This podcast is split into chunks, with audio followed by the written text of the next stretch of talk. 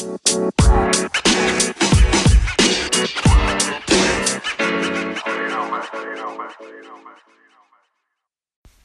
guys, and welcome to Common Ground with Sean, episode 8. Great to have you for another episode.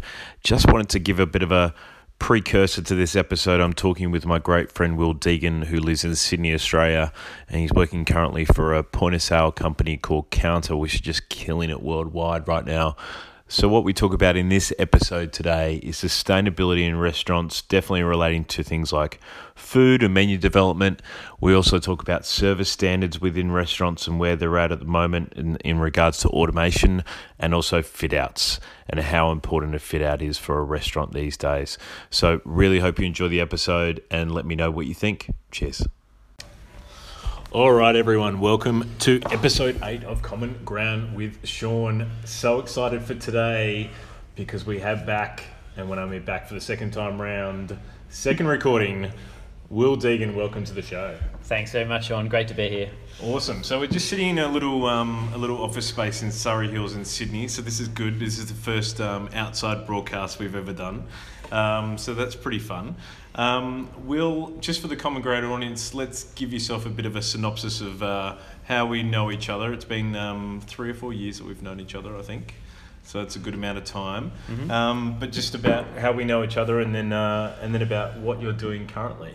Yeah, good, good, uh, good start. Uh, so we know each other from uh, from our days in Grill'd, which yeah, I think it's been around four Yeah, years feels now. about that time. Uh, yeah, Mhm. seems about that long. Um, and yeah, so we worked together over in Grill'd in WA Mhm. um, before I moved uh, back over to the eastern seaboard about two, three. year old Alan Borges. What what what nugget of advice would you give to him at that age that you know now in hindsight, sitting at you know 30, 31, 32 that you are? Yeah, change change your hairstyle, mate. what are you doing? What are you doing?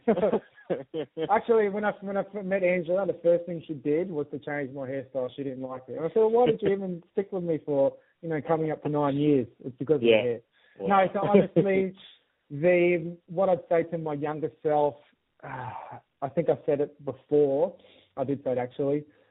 Uh, well, hospitality, um, self-awareness. Be aware. Um, so my interpretation of self-awareness is how you come across to people is just so important. I have a very serious look on my face. Sometimes I look angry, Mm, and uh, that's not good to have in hospitality, especially if you're in a Mm. leadership role.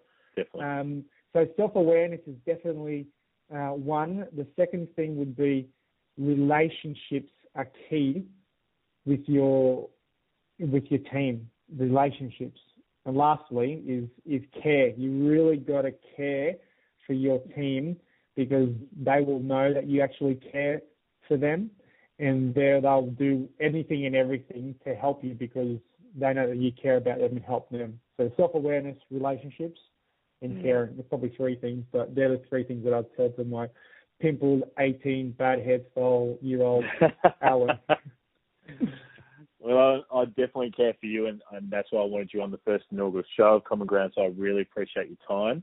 Um, I think your website is, is alanborges.com. Is that correct? That's it, short and sweet. All right, beautiful. I'm gonna I'm gonna link that up in every every platform we share this on. It's going to be on SoundCloud. It's going to be on iTunes every week, uploaded on a Sunday night.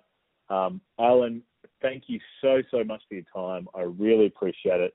And uh, and guys, tune in next week for the second round of Common Ground. Thanks so much, Alan. Thanks, mate. Appreciate it. Cheers.